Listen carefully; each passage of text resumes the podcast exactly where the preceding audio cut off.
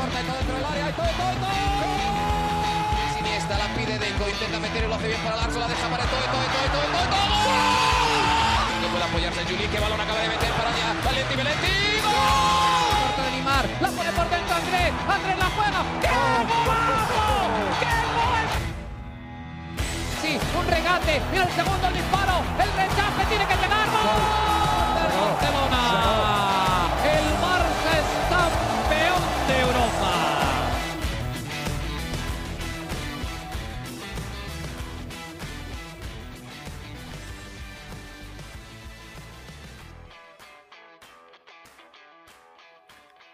Hola amigos de ADN Barça, bienvenidos a la primera edición de nuestro podcast en el año 2022.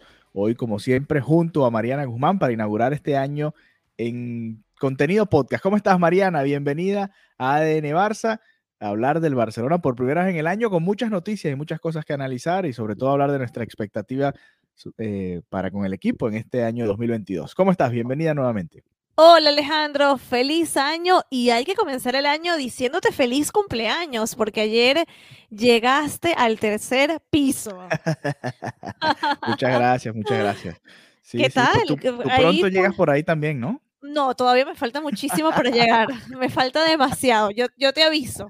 Ok, ok, bueno, estaremos pendientes, vamos a ver cuándo, cuándo llega Mariana a ese tercer piso.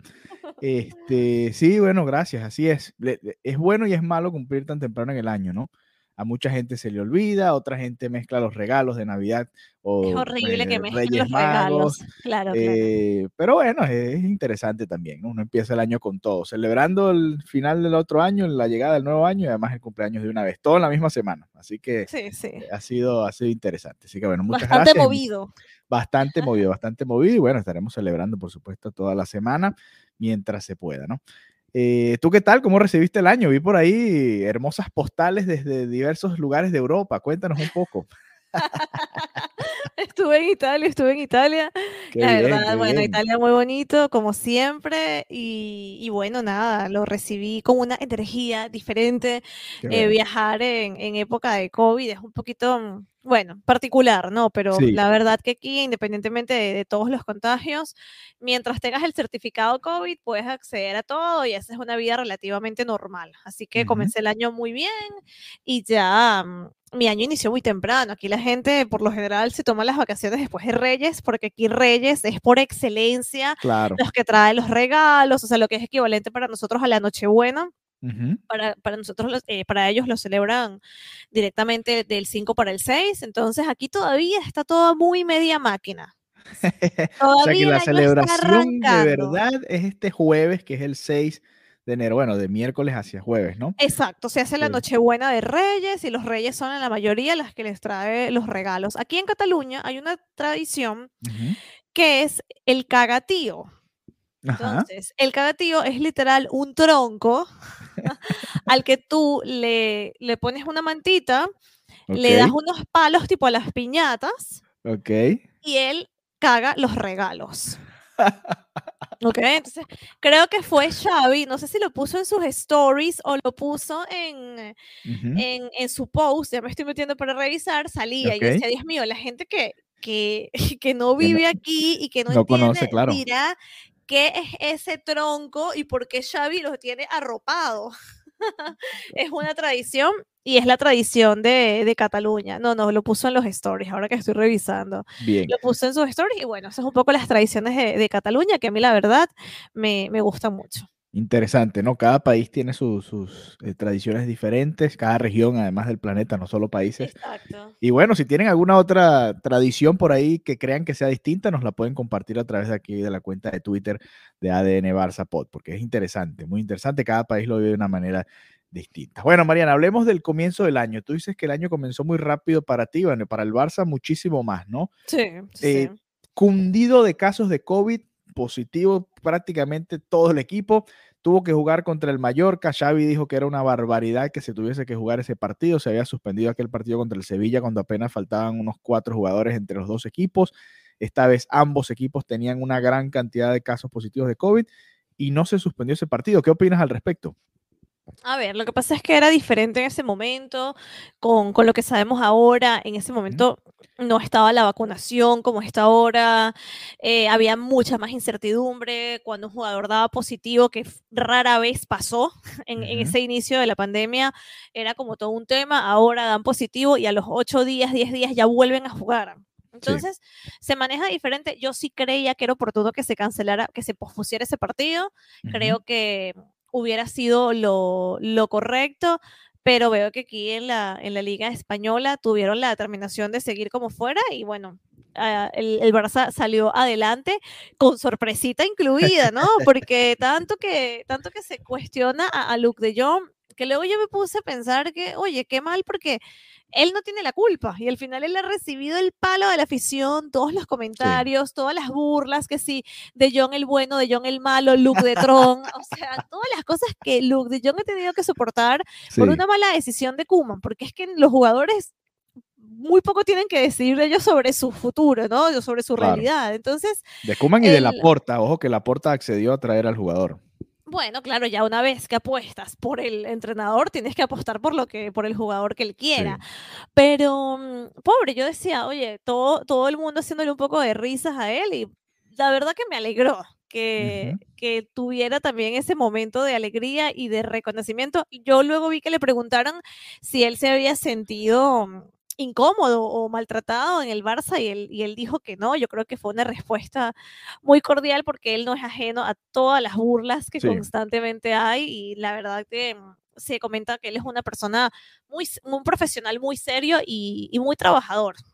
Sí, yo creo que bueno, son dos cosas distintas, ¿no? El, el club como tal, los entrenadores, el propio Xavi que habló con mucho respeto sobre él, incluso desde su llegada, a pesar de que no le ha dado muchos minutos, sus compañeros de equipo y ya bueno, la, la afición y lo que vemos en redes sociales que sabemos a lo que puede llegar, ¿no?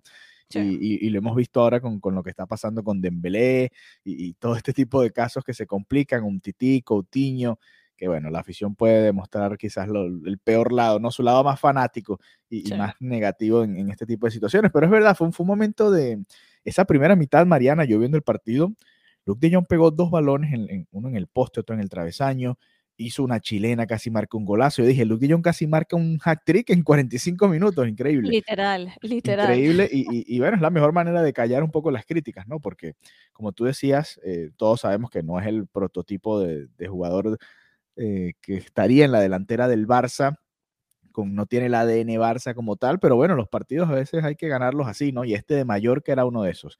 Con toda la situación que se estaba viviendo, había que hacer ese gol, había que ganar como fuera y así ganó el Barça, sufriendo con un gol de Luke de Jong y además Ter Stegen con una parada muy importante al final en, en los minutos de descuento que termina significando un par de puntos. No jornada redonda porque perdió el Madrid, perdió el Betis además, se dieron ciertos resultados, el Rayo Vallecano perdió contra el Atlético de Madrid, se dieron bastantes resultados para que el Barça se acerque un poco más a los puestos de Champions y ahora ya están quintos en la clasificación. Pero más allá de ese partido contra el Mallorca, Mariana, y este miércoles vamos a tener el, partido de la Copa del Rey contra el Linares. Yo quiero hablar un poco de las expectativas para este 2022, ¿no?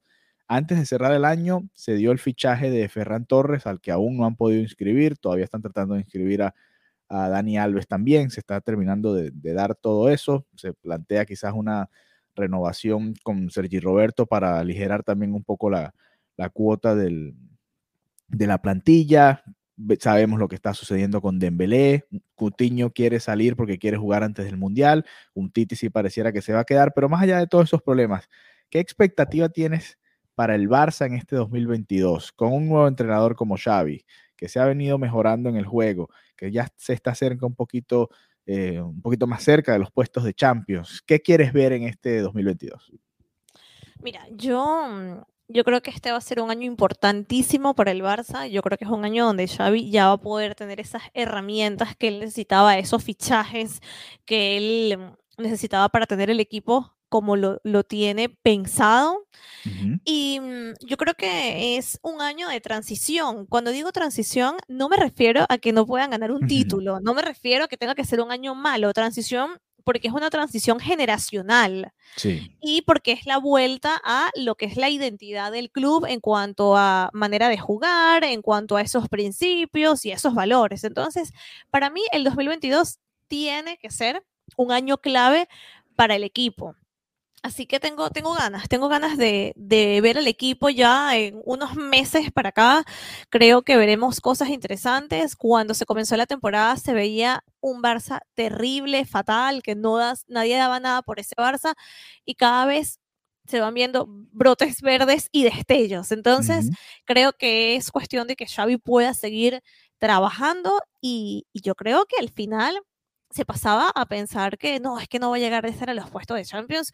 Y yo creo que el Barça puede competir. No estoy hablando de que va a ganar la liga, sabemos que la diferencia con el Madrid en, en todo y en puntos es importante, pero, pero yo creo que el Barça más rápido que tarde va a volver a, a estar ahí entre las primeras posiciones. De eso, la verdad, es como mi sensación.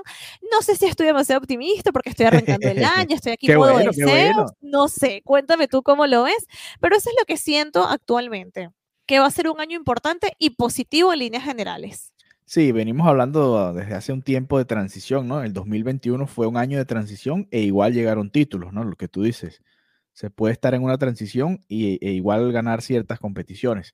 Y bueno, el Barcelona tiene una muy pronto y, es la Supercopa de España y quizás para algunos no sea tan importante, pero es que la semifinal es contra el Real Madrid. Entonces cobra, cobra otro, otro nivel de importancia este torneo, ¿no?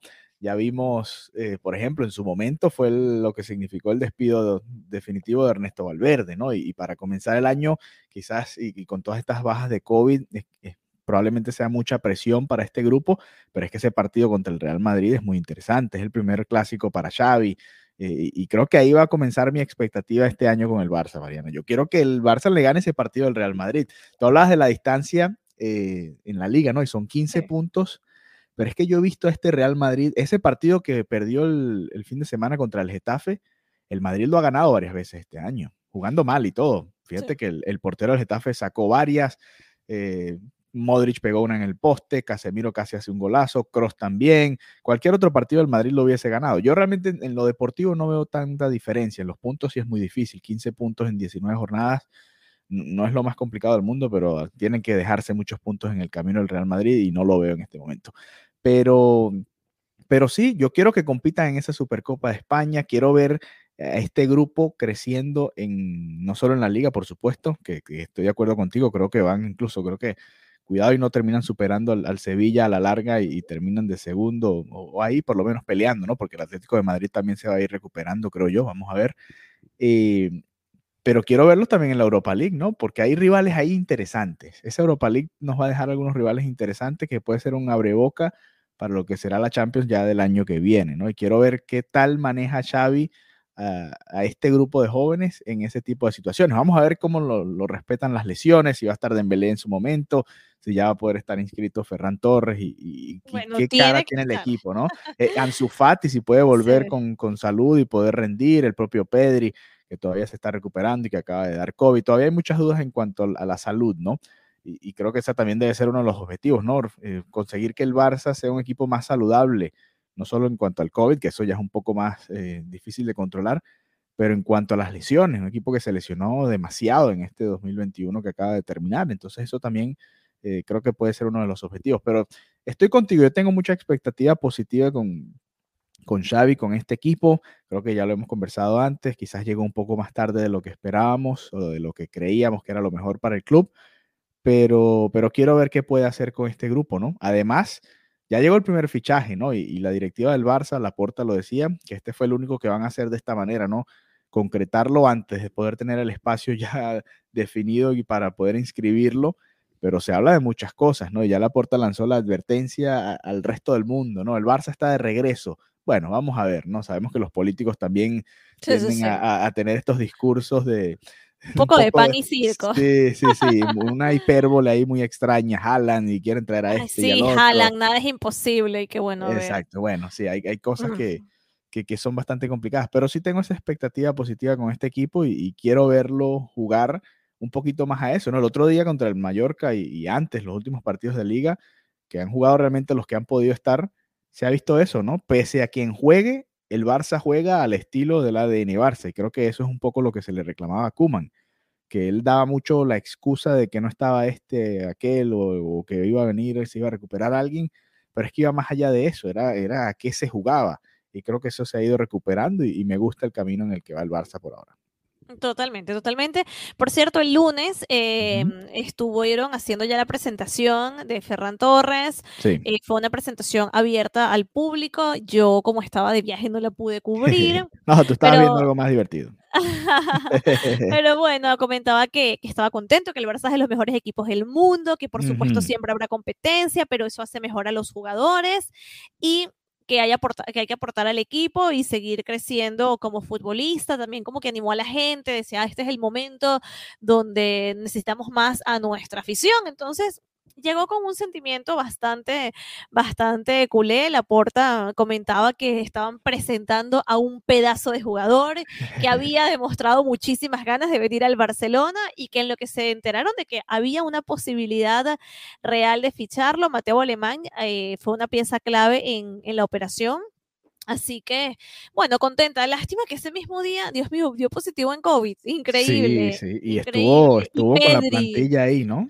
Y con, y con la porta, que por cierto dio positivo en COVID hace unas de horas. Entonces, uff, es complicado este tema. Gracias a Dios todos están bien, están recuperándose y están, y están aislados, pero bueno, eh, uf, cada vez que leo, cada vez que veo un tuit del Barça, digo, no, ahora quién dio positivo, por favor. Por favor, no, sí, sí, sí. El, sí. Se ha ensañado el COVID, o sea, con, con con el Barcelona en general. Creo que tiene más contagios que cualquier otro equipo, ahora que estoy pensando. Sí, y bueno, el panorama en la liga no es el mejor, ¿no? Porque hay varios equipos que están sufriendo con este tipo de situaciones. Vamos a ver, ojalá no, y aquí este, este es otro de los deseos para este 2022, que no pase algo similar a lo que ya nos pasó hace un par de temporadas, ¿no? Que se tuvo que suspender la temporada por un par de meses, o más de un par de meses, eh, mientras se terminaba de, de descubrir cómo lidiar con esta situación de la pandemia. Y ahora se tiene una mejor idea pero bueno, hay equipos, como decía Xavi el otro día, es que es de, de sentido común, ¿no? Y hay partidos que no se pueden jugar con, si vas a jugar con la mitad de la plantilla o con la mitad del equipo B, no todos los, todos los equipos tienen quizás la calidad que tiene el Barça en el equipo B como para subir a alguien y que pueda jugar de una vez minutos en primera división, ¿no? Eh, pero bueno, vamos a ver qué sucede. Ojalá el equipo esté saludable. Viene, comienza la Copa del Rey, el, el torneo favorito del Barça, Mariana, a defender el, tor- el trofeo, el único que ganó Kuman. Eh, a partir de, este miércoles. Sí, sí, sí, irónicamente, digo irónicamente porque mm, siempre hay controversia, ¿no? Con los, los partidos de la Copa del Rey, al final eh, sabemos que el Barça tiene una posición donde eh, la figura del rey no es la, no es la más eh, querida, ¿no? Por, Sí, por los barcelonistas, sin embargo, por los culés, mejor dicho, pero, pero bueno, irónicamente el- la Copa del Rey es el, es el torneo que más tiene, eh, que más ha levantado el, el Barça, así que como dices tú, si hay una esperanza, ¿por qué no? ¿Por qué no puede ser con, con esta, con esta Copa del Rey? Sí, además que, que es un torneo que te abre a su vez la posibilidad de jugar la Supercopa de España de- ya de una vez la temporada que viene, como lo va a hacer el Barça a partir de, ¿cuándo es el 13, no? 13 de enero allá en Arabia Saudita, semifinales contra el Real Madrid. Qué partidazo, ¿no? Vamos, Clásico. vamos a tener un, un especial, por supuesto, antes de ese partido para hacer nuestra previa del, del encuentro, ¿no? Por supuesto. Antes de finalizar, Mariana, eh, yo repasaba los números del Barça ofensivos en cuanto a cantidad de goles en esta temporada. ¿Te acuerdas que antes de comenzar el año decíamos, bueno, obviamente con la salida de Messi, después salió Griezmann, en su momento salió Suárez, el Barça perdía mucho gol, ¿no? Y estuve revisando y hay eh, apenas tres, cuatro equipos que superan al Barça en cuanto a goles a favor, ¿no? Por supuesto el Real Madrid, eh, el. Valencia creo que era uno de ellos, el Atlético de Madrid también estaba por ahí muy cerca. El Barça realmente ha sufrido la falta de gol y sin embargo sigue entre los líderes en cuanto a goles a favor en, la liga, ¿no? Eh, y a veces, eh, o, ha habido muchos partidos en los que el Barça llega, llega y genera muchas ocasiones, pero todavía le está costando eh, anotar más goles, ¿no? Como debería, para representar un poquito mejor la cantidad de veces que llega al arco rival. Y ese es otro de los deseos que yo tengo para este 2022. Ojalá Ferran Torres pueda ayudar en esto. Y creo que esto también nos va a llevar al, al tema con el que quiero cerrar el episodio de hoy. Morata, ¿no? Bueno, Morata es una opción. Morata es una opción. Yo estaba pensando en Dembélé, pero, ok. pero lo de Morata también está interesante. Bueno, Eh, es ¿qué rarísimo para rapidito, mí. Uf. rapidito. ¿Qué pensaste cuando se salió todo esto de Morata? Lo primero que pensé es, ojalá no diga que su sueño siempre fue jugar en el Barça. bueno, Por tiene que- favor. tiene que al tiene menos que decirlo, sí, tiene que al menos decirlo de una manera distinta, ¿no?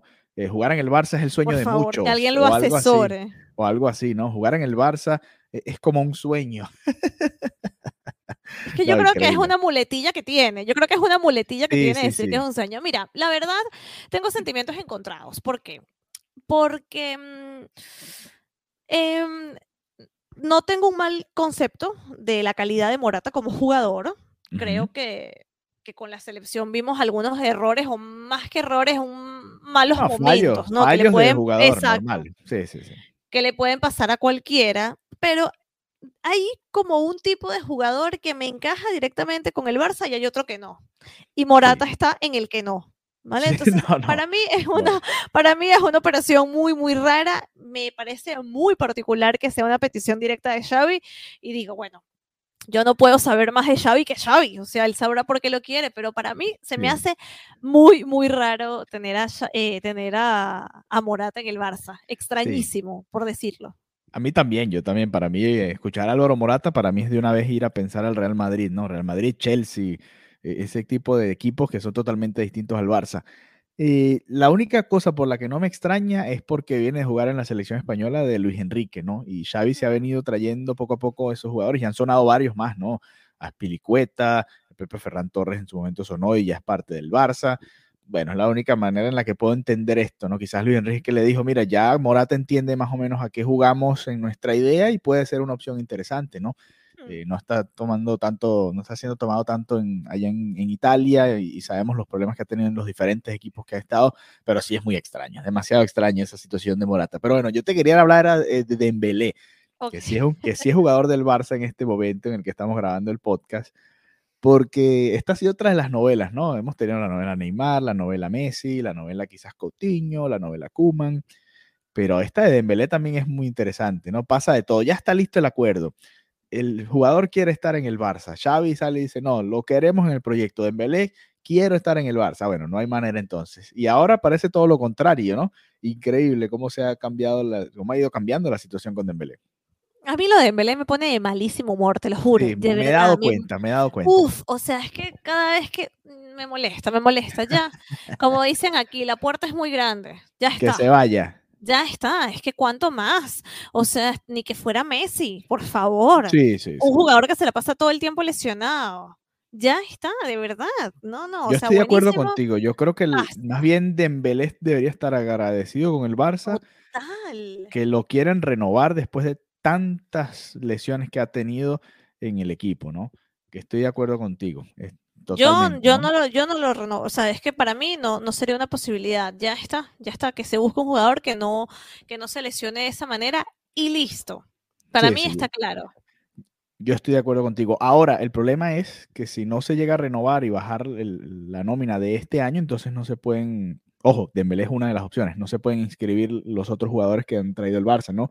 Dani Alves y Ferran Torres. Digo, Dembélé es una de las opciones porque las otras ya las conocemos. El propio eh, Coutinho y el propio Umtiti, sabemos que Umtiti no se quiere ir de Barcelona, debe estar muy cómodo viviendo allá, es una ciudad muy bonita y muy agradable. Y, Umtiti Y no cobra un dineral. no tiene ningún problema en quedarse cobrando. Es que usted, usted- dígame usted, ¿tendría usted problema en entrenar con el Barça varias veces por semana, que le paguen una millonada y vivir en Barcelona? Creo que no, Total, total, total. creo que no. Eh, bueno, y Coutinho sabemos que sí quiere seguir jugando, está, se está hablando de... está desesperado por jugar. Sí, no, y final, viene, y- viene el Mundial y tiene que estar a tono, ¿no? Tiene que estar a punto para ese Mundial que es a final de año. Suena Brasil, suena la Premier, Ar- Arsenal, Tottenham y son opciones. Pero mientras tanto, Dembélé era la otra vía un poquito más sencilla, ¿no? Sergi Roberto también es otra de esas renovaciones que pueden aligerar un poco la nómina de este año. Pero ese es el problema que tiene el Barça en este momento. Que el- lamentablemente el, jugador tiene, sí, exactamente. Ojo, te puedes comer estos seis meses y dice, bueno, no pudimos in- inscribir a Ferran Torres por culpa de Dembélé, No, le eso puedes echar la sería un culpa que tú fracaso. quieres, Pero es que de igual manera, Bueno, eso sería pero- un fracaso. pero ahí sales ya de Dembélé a final de temporada y listo, se acabó. Sí, pero no pueden un inscribirlo. fracaso, es un fracaso. Claro. Pero, pero es una realidad y hay que plantearle a la gente la realidad. Mira, tienen menos de un mes para resolver este problema.